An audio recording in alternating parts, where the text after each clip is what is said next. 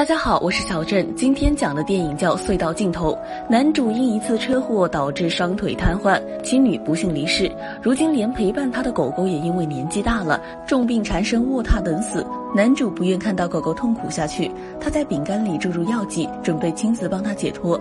这时，女主带着女儿贝蒂出场了。她租下男主二楼的房间，在房间里，女主发现男主之前的旧照片，知道男主的妻儿不在了，她决定安慰一下可怜的男主，于是给他做了顿丰富大餐，最后还给男主表演一段火辣的舞蹈。从此之后，男主满脑子都是他跳舞的样子，寂寞的内心变得骚动起来。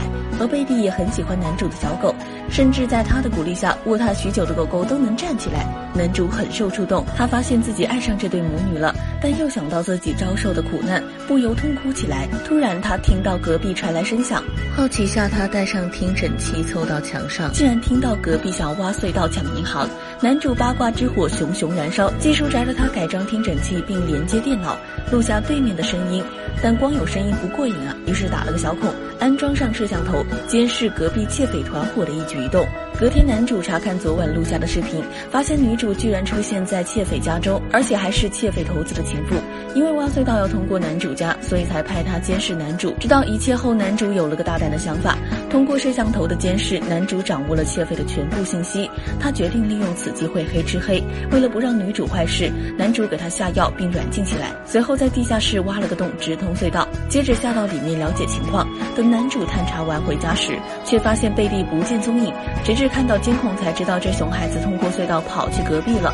这时窃匪们回到家，贝蒂及时躲进柜子，还顺手拿走了一个手表。窃匪们商讨一阵后又走了，贝蒂趁机下隧道，迅速回到男主家。男主抱着吓傻的贝蒂，在他口袋里找到了窃匪的手表。距离隔壁作案时间越来越近，男主让女主配合自己，通知窃匪头子这边没有发现异常，并告诉女主贝蒂其实会说话。原来之前女主说过贝蒂从四岁后不与任何人说话，但男主发现贝蒂有时会和狗狗说悄悄话，于是他在狗狗项圈上装上监听器，通过听录音，男主发现窃匪头子经常趁女主不再侵犯贝蒂，这就是贝蒂不说话的原因。女主听完后崩溃大哭，男主安抚并答应会。帮他报仇的，随后给他打了镇定剂，昏睡过去。到了隔壁作案的日子，窃匪们在银行金库下方买好炸药，准备等到八点准时引爆。男主趁机将炸药拆下来，重新绑到水管上，之后凿穿地板，爬进金库，偷了一包钱回去。这时窃匪们也引爆炸药，进入金库实行盗窃。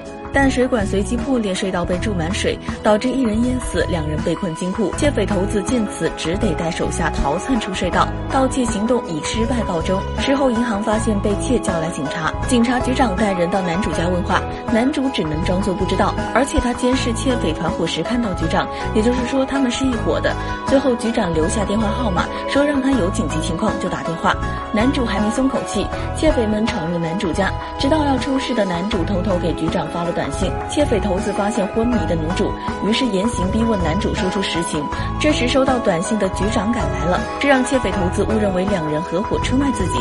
接着男主开始挑拨离间，声称是受窃匪头子手下左撇子唆使。接着拿出左撇子被贝蒂偷走的手表作为证据。为了更具说服力，男主说出他们的名字和事后的计划。顿时左撇子觉得就算有一百张嘴也说不清。他一不做二不休，开枪打死窃匪头子的手下，而自己也被窃匪头子打死。这时女主醒了过来，拿起地上的枪解决了窃匪头子，为贝蒂报仇。而后男主让局长把尸体埋了。局长这种经历过大风大浪的老狐狸，很快就能捋顺思路，表示我去处理尸体，你来收拾残局。做完一切后，局长让男主交出其盗取的钱。男主不慌不忙拿出视频录像威胁局长，局长也不虚，他顺手拿起男主之前准备给狗狗实行安乐死的饼干吃起来，然后掏枪拿贝蒂做威胁。男主没办法，只能删掉视频。局长拿着男。主偷的钱开车回去，路上药性发作撞了车，最终倒地身亡。画面一转，男主和女主还有贝蒂决定搬家，开始新的生活。本期视频就讲到这里，喜欢的请订阅关注哦。